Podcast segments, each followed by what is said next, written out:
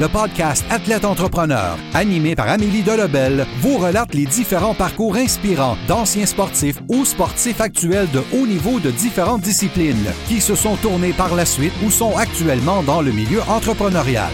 Des entrevues et reportages qui seront vous motiver à atteindre votre plein potentiel.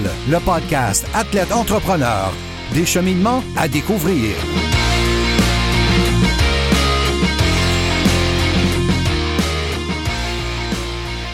Bonjour à tous, ici votre hôtesse Amélie Delebel et je suis très heureuse de vous accueillir sur mon podcast Athlète Entrepreneur pour cet épisode 085 avec Tina Poitras.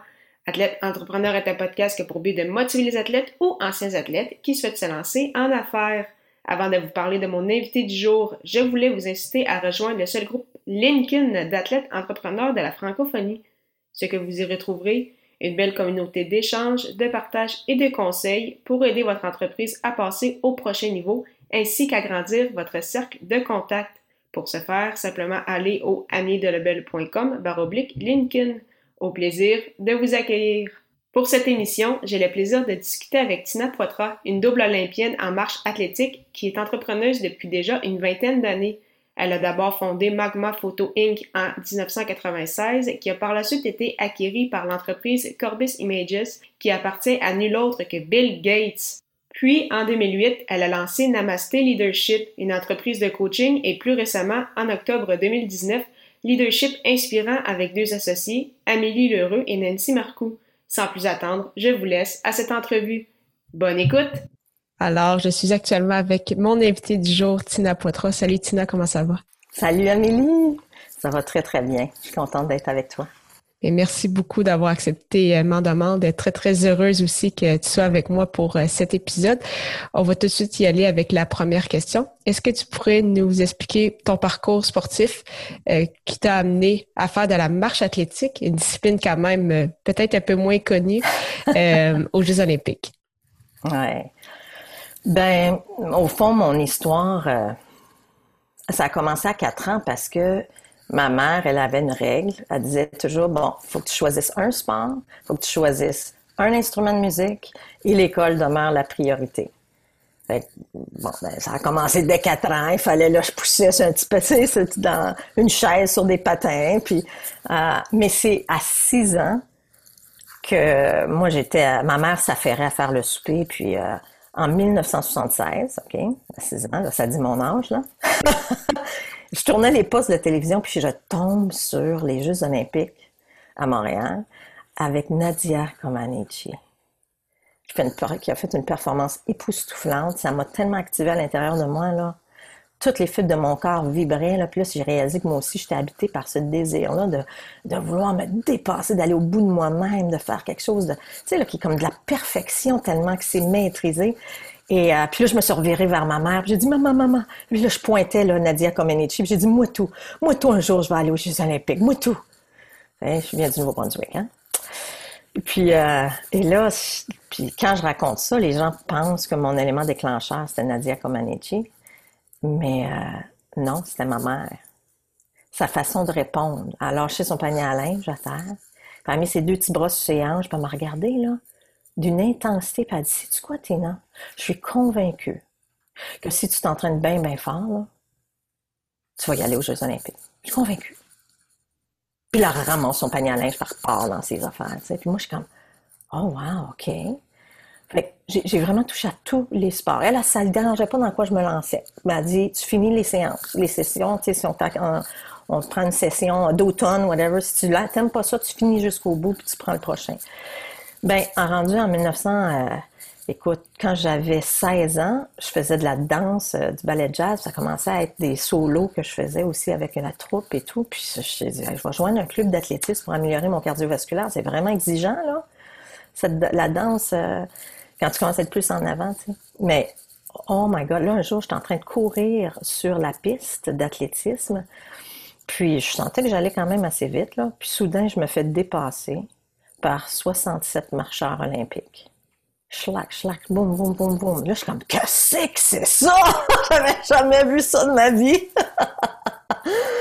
Donc, Là, je vais voir une des filles dans mon club, tu sais, dans, dans, le club. Là, je dis, écoute, peux-tu me montrer c'est quoi ce que tu fais là? Ah, c'est de la marche olympique. Puis tu sais, il y a deux règles. Tu sais, une jambe, c'est tout le temps droite. Puis l'autre, euh, le pied doit rester, un des pieds doit rester au sol, parce que sinon, ça va tellement vite. C'est comme de la course, tu sais. Fait que, euh, j'ai dit, OK, je, me je mets à faire quelques accélérations.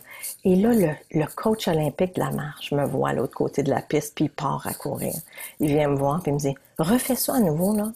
Fait que là, je fais encore, OK, quelques accélérations. Et là, il me dit, mais c'est parce que j'ai jamais vu quelqu'un avoir la technique aussi rapidement que ça. Puis moi, c'était ça ma force. Tu sais, c'était de, de, Je décortique beaucoup dans ma tête des choses complexes, tu sais.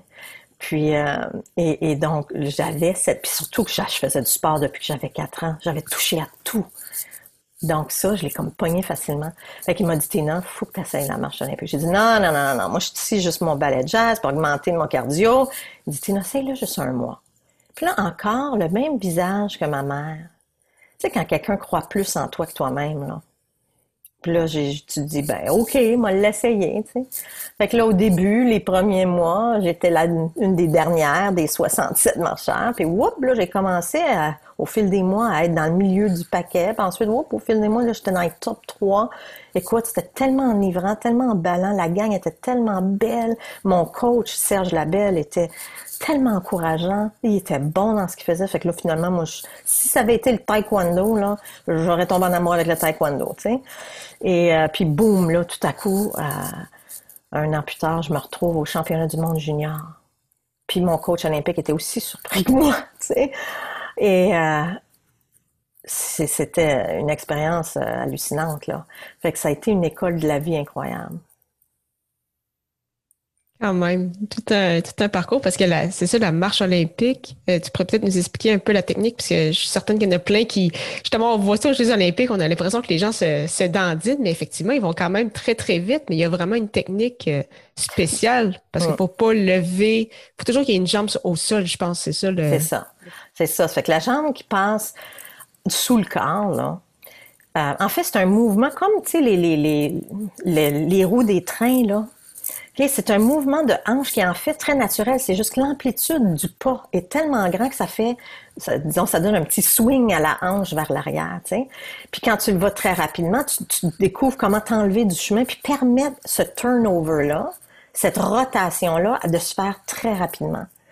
Et donc, ce qui aide, c'est que la jambe qui passe sous le corps, bon, elle doit être droite. C'est sûr que tu aurais le goût de la plier là, pour pousser, pour donner une propulsion encore plus grande, mais tu peux pas. Et euh, donc, elle est droite et c'est ça, elle doit tout le temps rester au, sol. Une des deux jambes. Sinon, si les deux décollent, c'est là que tu as un avertissement, puis tu peux être disqualifié si tu as un troisième avertissement, que tu décolles, il y a un petit espace entre ton pied et le sol.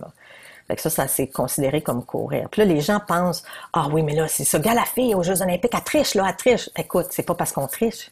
Quand on décolle du sol, c'est parce que les jambes sont tellement, le turnover, là, c'est, c'est, c'est 120 pas à la minute, là. C'est tellement rapide. C'est le même mouvement de rotation, la vitesse de rotation des hanches qu'un coureur de 100 mètres, mais on le tient sur 5, 10, 20 km, 50 km. Donc, la rotation, elle est très vite. Donc, on a des jambes, là, complètement pleines d'acide lactique. Donc, c'est très difficile. Donc, beaucoup d'athlètes, même aux Jeux olympiques, ils disaient, euh, euh, j'avais les sprinteurs ou, euh, les coureurs de demi-fond qui disaient, bah, ouais, on suit de la marche olympique. C'est quoi ça? C'est même pas difficile. Sais, ah ouais, viens avec moi.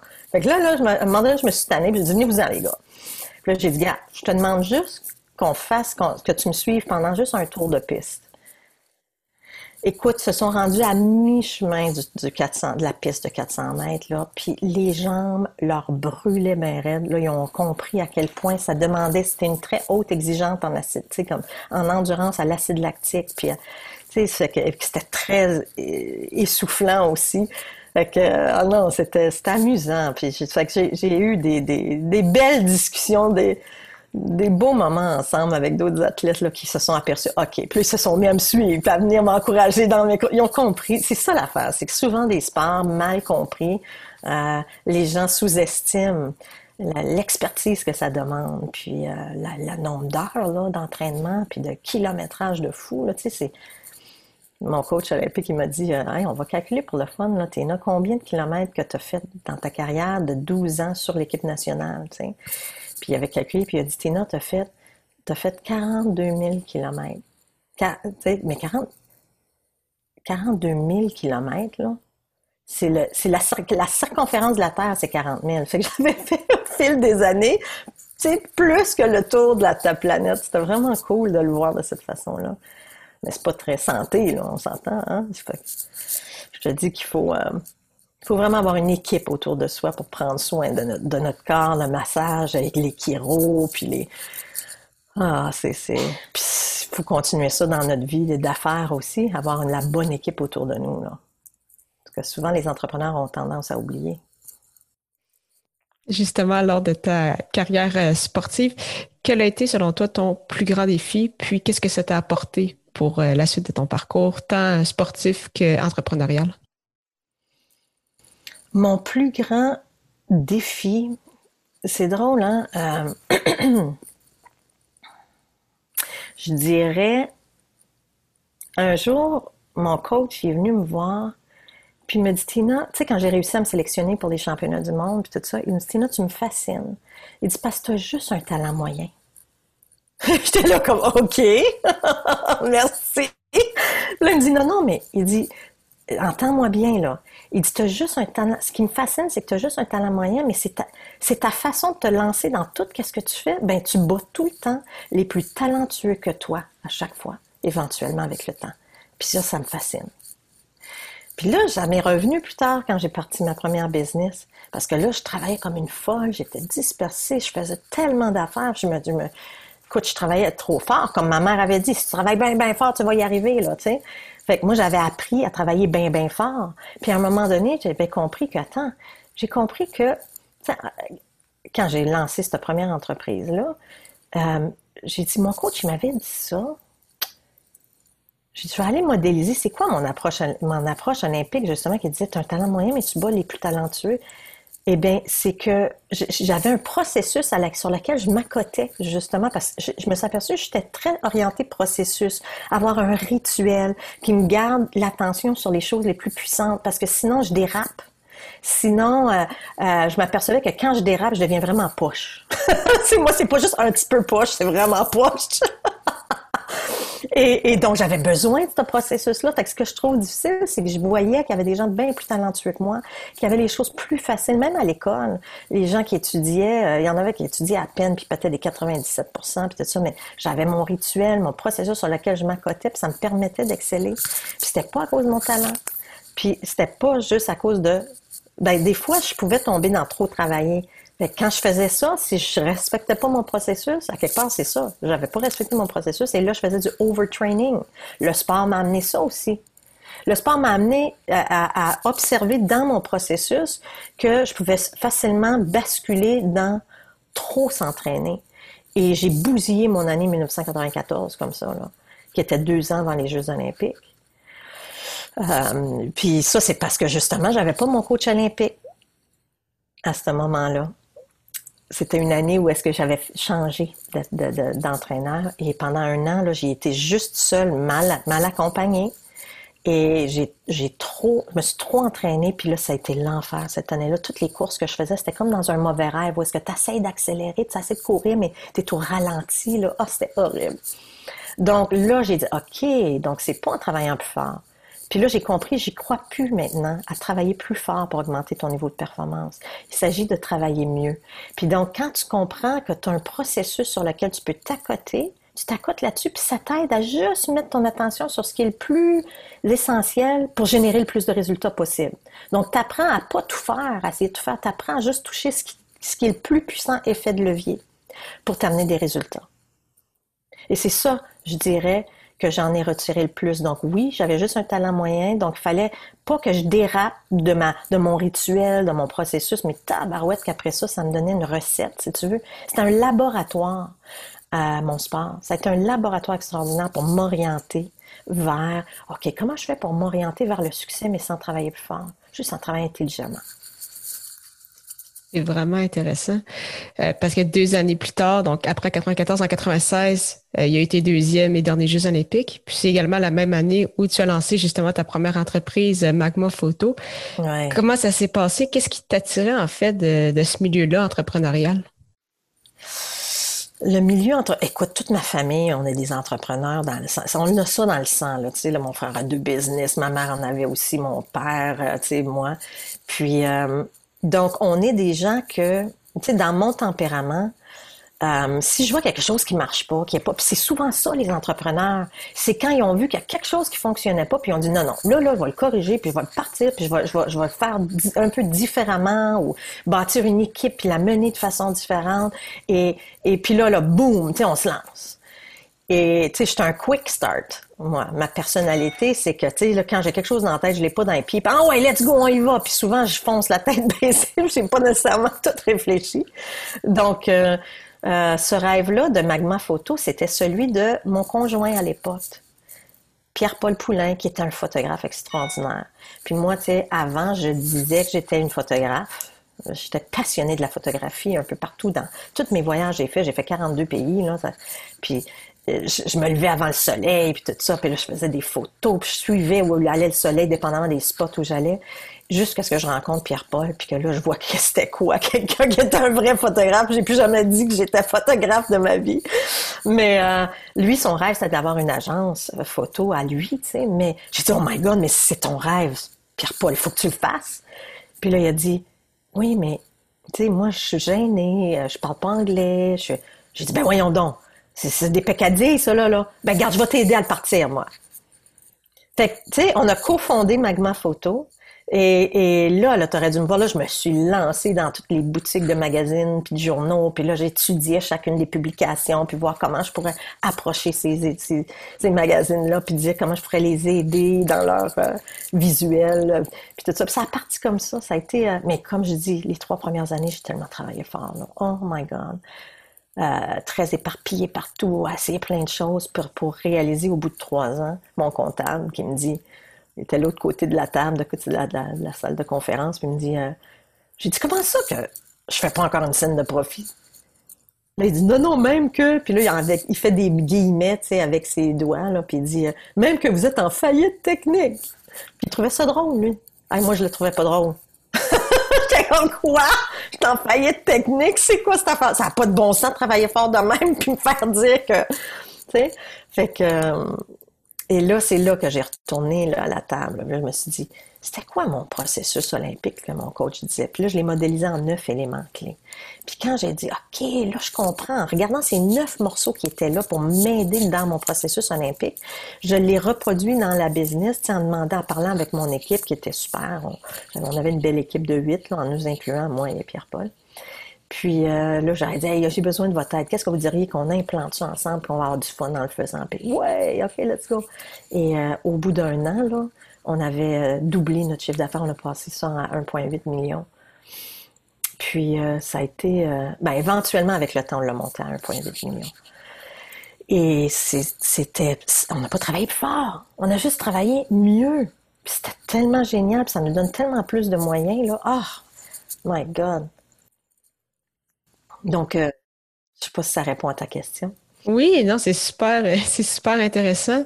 Puis euh, cette entreprise-là, tu l'as gardée jusqu'en 2004 où tu l'as vendue à Corbis Images, qui appartient à Bill Gates. Donc comment ça s'est passé? Parce qu'après ça, tu es devenue euh, directrice pendant quelques années jusqu'en 2008 de Corbis Canada. Donc comment tu as vécu cette cette transition-là de d'entrepreneur à employé euh, une entreprise par Bill Gates. Donc, comment tout ça s'est euh, passé? Ben oui, de passer d'une petite PME, une très petite PME, à soudain être dans, parmi les gobés, là, puis là, au cœur d'un des géants de l'industrie, parce que Corbis, c'était la deuxième plus grosse agence photo au monde à cette époque-là. Et euh, Bill Gates avait Microsoft et Corbis. C'est un maniaque d'images, d'archives, d'images historiques, puis tout ça. Euh, et je dirais, euh, j'ai c'était une des 18 collections qu'on représentait à travers le monde. Nous, on représentait au-dessus de 2000 photographes puis des, des, des grosses agences photos qu'on vendait au Canada. Et Corbis était l'une d'elles. Puis avec le temps, tu sais, ils étaient Hey, you guys are doing really good. C'est vraiment bien ce que vous faites et tout ça. Puis là, ils me disent Tina, qu'est-ce que tu dirais si euh, nous autres, on dit que on voudrait ouvrir un bureau au Canada, puis on veut que ce soit toi qui mène le bureau, qui l'ouvre, puis qui le gère? Puis là, j'ai dit Ah, OK, vous voulez acheter ma business? Puis là, ils sont comme, oh non, qu'est-ce que tu veux qu'on fasse avec une petite PME, là? Non, non, on veut que toi, tu ouvres notre bureau. Là, j'ai dit, OK, laisse-moi voir si je comprends bien. Tu es en train de me dire que tu veux que je parte une nouvelle entité qui est puis qui est pas la mienne, que j'ai passé huit ans de blood and sweat, là, huit ans à suer puis à saigner pour cette entreprise-là. Tu veux que je laisse tomber ça, que je parte la vôtre, puis que vous savez très bien que si je pars, j'ai ça, puis que j'ai besoin d'une équipe, je vais amener mes employés, parce que c'est les meilleurs au Canada. Puis là, vous savez que si j'amène les meilleurs au Canada comme employés, que soudain, toute ma clientèle que j'ai bâtie depuis huit ans, je les amène avec moi. Puis soudain, vous avez toute ma business pour rien? Uh, I don't think so. je pense pas. Là, il me regarde et dit OK, Tina, combien tu veux? C'est quoi que tu veux? j'ai dit, ben wow, là, laissez-moi penser à ça. Là, je vais vous revenir. Euh, et là, ça m'a pris du temps. Je regardais ça. Puis il disait, Tina, on voit que tu lésines.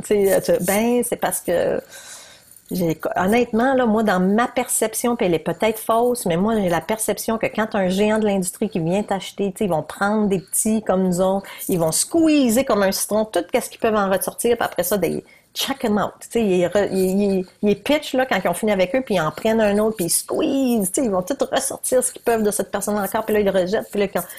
Fait que j'ai dit, moi, ça, ça me tente pas, je vous avoue. là. Puis il dit, ben, qu'est-ce qui te ferait du bien, Tina? Qu'est-ce qui t'aiderait à avoir plus de clarté? J'ai dit, ben, je veux rencontrer tout l'exécutif. Ils ont dit, OK. Bon, ben, on, t'achète un billet d'avion. La semaine prochaine, tu viens rencontrer les 12 sur, du comité exécutif euh, à Seattle. Fait que j'ai dit, OK, parfait. Puis c'est là que j'ai vraiment tombé, j'ai eu un gros coup de cœur pour eux autres. C'était des personnes tellement dans le, vraiment très humaines, euh, rafraîchissantes.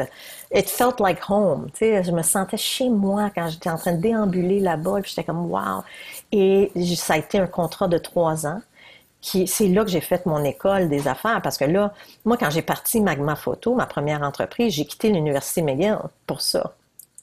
So I'm a university dropout. Je suis une décrocheuse universitaire, euh, mais l'école des affaires, par contre, là, je l'ai fait avec eux autres. Ils m'ont vraiment pris sur leur aile, puis avec les programmes de Microsoft, puis euh, euh, ils m'ont laissé, je leur ai demandé de suivre les champions dans chacun des départements pour voir même faire de l'immersion, puis voir comment ils faisaient ça, pour pouvoir l'implanter ici aussi. Puis ça a été formidable. Et on a monté ça, on a passé d'un 1,8 million à 5,6 millions au bout de trois ans. Puis ensuite, quand ce mandat-là, trois ans était terminé, ils m'ont demandé de faire la même chose en Australie. Parce qu'ils avaient des gros problèmes là, de turnover. Les leaders, euh, ils gardaient un an, puis next, next, next. Fait que, puis ma force, c'était ça, d'aider les équipes à se solidifier, puis à, à, vraiment monter à un autre niveau, puis, qu'on ait du fun en même temps, puis qu'on se prenne pas trop au sérieux. Puis... Donc, euh, et ça s'est presque fait, puis pour des raisons euh, euh, personnelles, familiales, je me suis séparée du papa de, de, ma première fille. Et finalement, j'ai décidé de rester ici au Canada pour pas séparer ma, ma, ma fille de son papa à l'autre bout de la planète en Australie.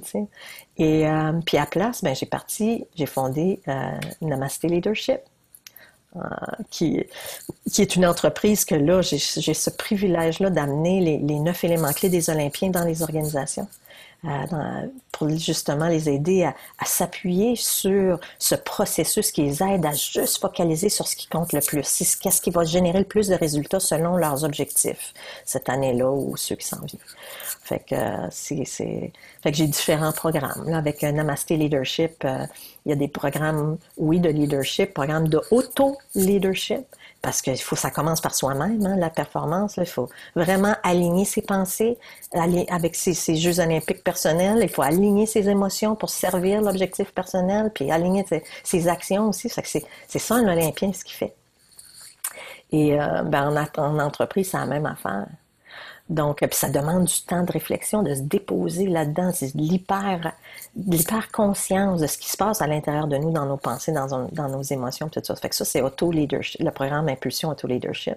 Il y a le programme euh, avec les neuf éléments clés. Puis j'ai un autre programme euh, euh, qui est de la vente pour aider les gens qui ont justement des entrepreneurs euh, qui ont un, beau produit ou un beau service à vendre, puis qui s'aperçoivent, coudon, j'ai de la misère à me faire entendre par les décideurs, ça ça marche pas, je réussis pas à décrocher décrocher des rendez-vous avec les bonnes personnes. Puis ça, c'est un art. Et ça, c'est une de mes plus grandes forces. C'est comment arrêter de parler comme un expert de votre produit, arrêter d'être en amour avec votre propre produit ou service, là, puis tomber en amour avec les problèmes de votre client, puis articuler toute votre offre, au contraire, justement pour, euh, d'une façon que là, ça va résonner avec le décideur clé, même si c'est un gros président, un gros CEO, il va résonner à la façon que tu vas l'articuler.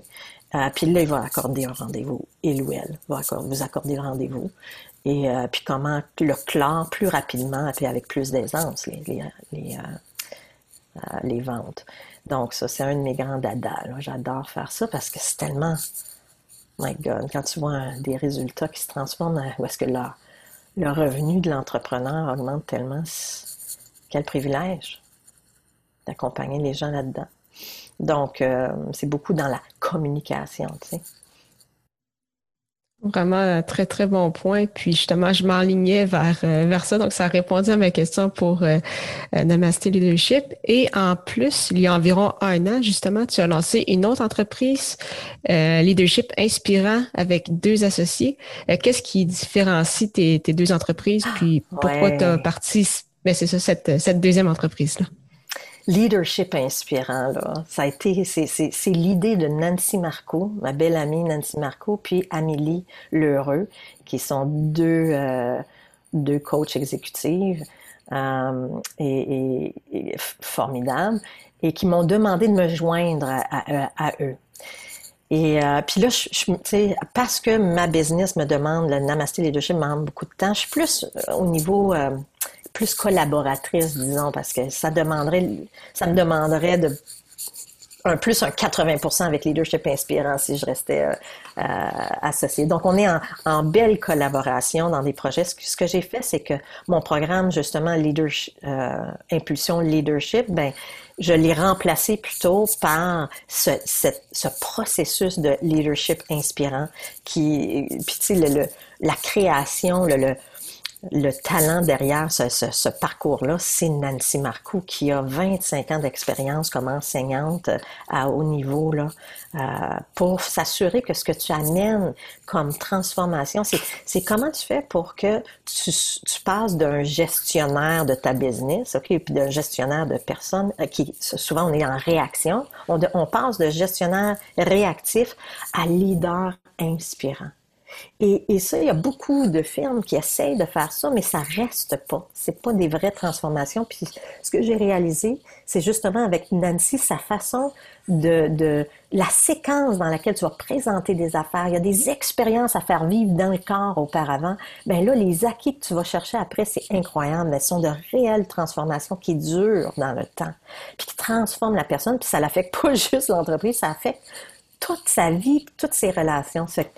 J'ai vraiment beaucoup, beaucoup de plaisir à, à, travailler avec Leadership Inspirant.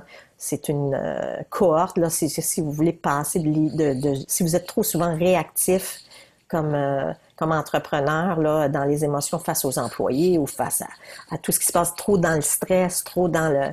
Dans, ben, ça, c'est une belle cohorte dans laquelle entrer pour transformer une fois pour de bon. Là. Fait que... Euh, ouais. Le message est lancé. ah, excusez, je voulais pas que ça ait l'air comme pitch de vente. C'est vraiment tellement sincère. Je suis tellement là-dedans actuellement. Là, on vient de partir une deuxième cohorte, euh, l'année 2 d'une première cohorte. Puis j'arrive d'une belle expérience dans le bois là, avec eux autres. On les fait vivre des expériences fortes. Et puis après ça, on amène la théorie. C'est que moi, je suis sur un high encore de tout ça. Qu'est-ce que tu veux? Puis, euh, quels seraient en fait tes objectifs euh, pour les prochaines années, tant avec euh, Leadership Inspirant qu'avec Namaste Leadership? Oui. Bon, ben, avec Leadership, avec Namaste Leadership, mon entreprise, c'est d'amener tous mes différents programmes. J'en ai quatre différents que je vais amener en ligne parce que, tu sais, je veux tellement, je rêve de créer un espace en ligne que c'est comme un, vent de fraîcheur pour les gens, là, où est-ce que ça peut les aider à être dans ce laboratoire qui va les amener dans la bonne attitude, dans le bon état d'esprit, dans le bon mindset, dans les, puis dans les bonnes émotions. Euh, en plus d'amener plein d'outils pour qu'ils atteignent leurs objectifs. Ça fait que ça, c'est... Puis au lieu que ce soit c'est juste au niveau canadien ou aux États-Unis que si ça peut aider quelqu'un à l'extérieur, comme que ce soit en Afrique du Sud ou que ce soit en Australie, mais tant mieux. Tu sais, d'aider le plus de monde possible, c'est merveilleux. Puis ça va être plus accessible financièrement aussi. Tu sais, je, je, réalise que je, je, coûte cher un peu, là, mais euh, donc ça, ça va être une façon de rendre ça plus accessible. De un, puis ça, ça va me libérer aussi du temps pour pouvoir euh, développer leadership inspirant au niveau euh, anglophone. Euh, parce que là, présentement, il y a juste francophone, puis on rêverait là, de l'amener partout au Canada, aux États-Unis, puis à travers le monde. Déjà, il s'en va dans la francophonie en Europe aussi. Fait que euh, c'est pas mal ça, là, mon, euh, ce qui m'emballe actuellement. C'est ces deux directions-là. Vraiment des beaux, euh, des beaux objectifs. pour terminer cette entrevue, j'ai trois petites questions à rafale pour toi. Ma première, c'est quelle est la chose la plus importante que le sport t'a enseigné? le sport, ce qui m'a enseigné de plus important, je dirais, c'est vraiment comment m'orienter, comme je disais, comme dans un laboratoire, comment m'orienter dans mes pensées, dans mes émotions, puis d'avoir découvert la visualisation créatrice. Euh, qui, quand j'ai été blessée au Japon, à un moment donné, il me restait juste cinq semaines avant ma sélection olympique. Ça faisait quatre ans que j'essayais d'atteindre le standard olympique, puis il me manquait tout le temps un 17 secondes. J'avais jamais, c'est d'écart entre le standard olympique qu'il me fallait pour faire l'équipe olympique. Et euh, j'y arrivais jamais. Puis là, imagine, cinq semaines avant la sélection, euh, je me blesse tellement gravement, une entorse lombaire au Japon, qu'il a fallu qu'on me porte dans l'avion pour y aller, puis qu'on me porte pour sortir. Puis là, les médecins sportifs m'ont dit, Tina, va falloir que tu sois sur un lit, les jambes levées sur une chaise pendant trois semaines dans l'immobilité. Tu sais. Tu peux pas t'entraîner, oublie ça. Oh my God, mais j'ai braillé de rage. Là mais j'ai tombé sur un livre dans ma bibliothèque que je ne me souviens même pas euh, d'avoir mis là, euh, qui était sur la visualisation créatrice de Shakti Gawain. Puis là, je me suis mise à faire tous mes entraînements, mes, mes cinq heures d'entraînement, je les ai faites dans la tête. Donc, j'activais, écoute, le, soleil, je le sentais qui réchauffait ma tête, le vent, que je sentais sur mes joues, je me voyais aux Olympiques. À un moment donné, j'ai de me voir à, la sélection olympique, je me voyais déjà aux Jeux. Puis là, les émotions, puis écoute, c'était, c'était extraordinaire. Puis je partais mon chrono là, tout le temps, les yeux fermés, je partais le chrono quand le gun, le coup de fusil se donnait. Puis là, quand je traversais le fil d'arrivée, j'arrêtais le chrono, puis ça me donnait exactement le 45 minutes 29 secondes. Non, aux 10 km à marche olympique, ça demandait 45 minutes 30. Puis moi, j'avais juste fait 47, 45 minutes 47. Il me manquait 17 secondes. Ben là, dans mes visualisations créatrices, j'ai eu une couple de fois que je faisais 45 minutes 29, les yeux fermés. Une seconde de plus vite que ce qu'il fallait. Là, je dit, oh my God, je pense que je suis prête à faire trois semaines d'intense visualisation. Puis je le voyais, puis je le vibrais. Ben rendu au jeu, devenez, euh, rendu à la sélection olympique, devenez le temps que j'ai fait. 45-29? Yes! Ce qui est physiquement impossible.